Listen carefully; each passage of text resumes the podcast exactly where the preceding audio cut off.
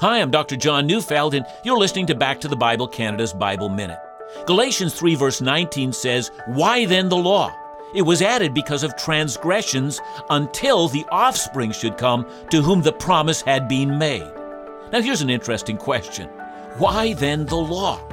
Why, if the law of God can't do one thing to save you from your sins and reconcile you to God and give you eternal life, why would God give a law? After all, so many people since have tried to get right with God through law keeping. Why the law? Here's the answer. The law was given to highlight or showcase or reveal to you just how sinful you are. Without the law, the conceit in your heart would deceive you. But now that the law has come, it is meant to drive you to seek mercy through Jesus. Listen to Back to the Bible Canada each weekday on this station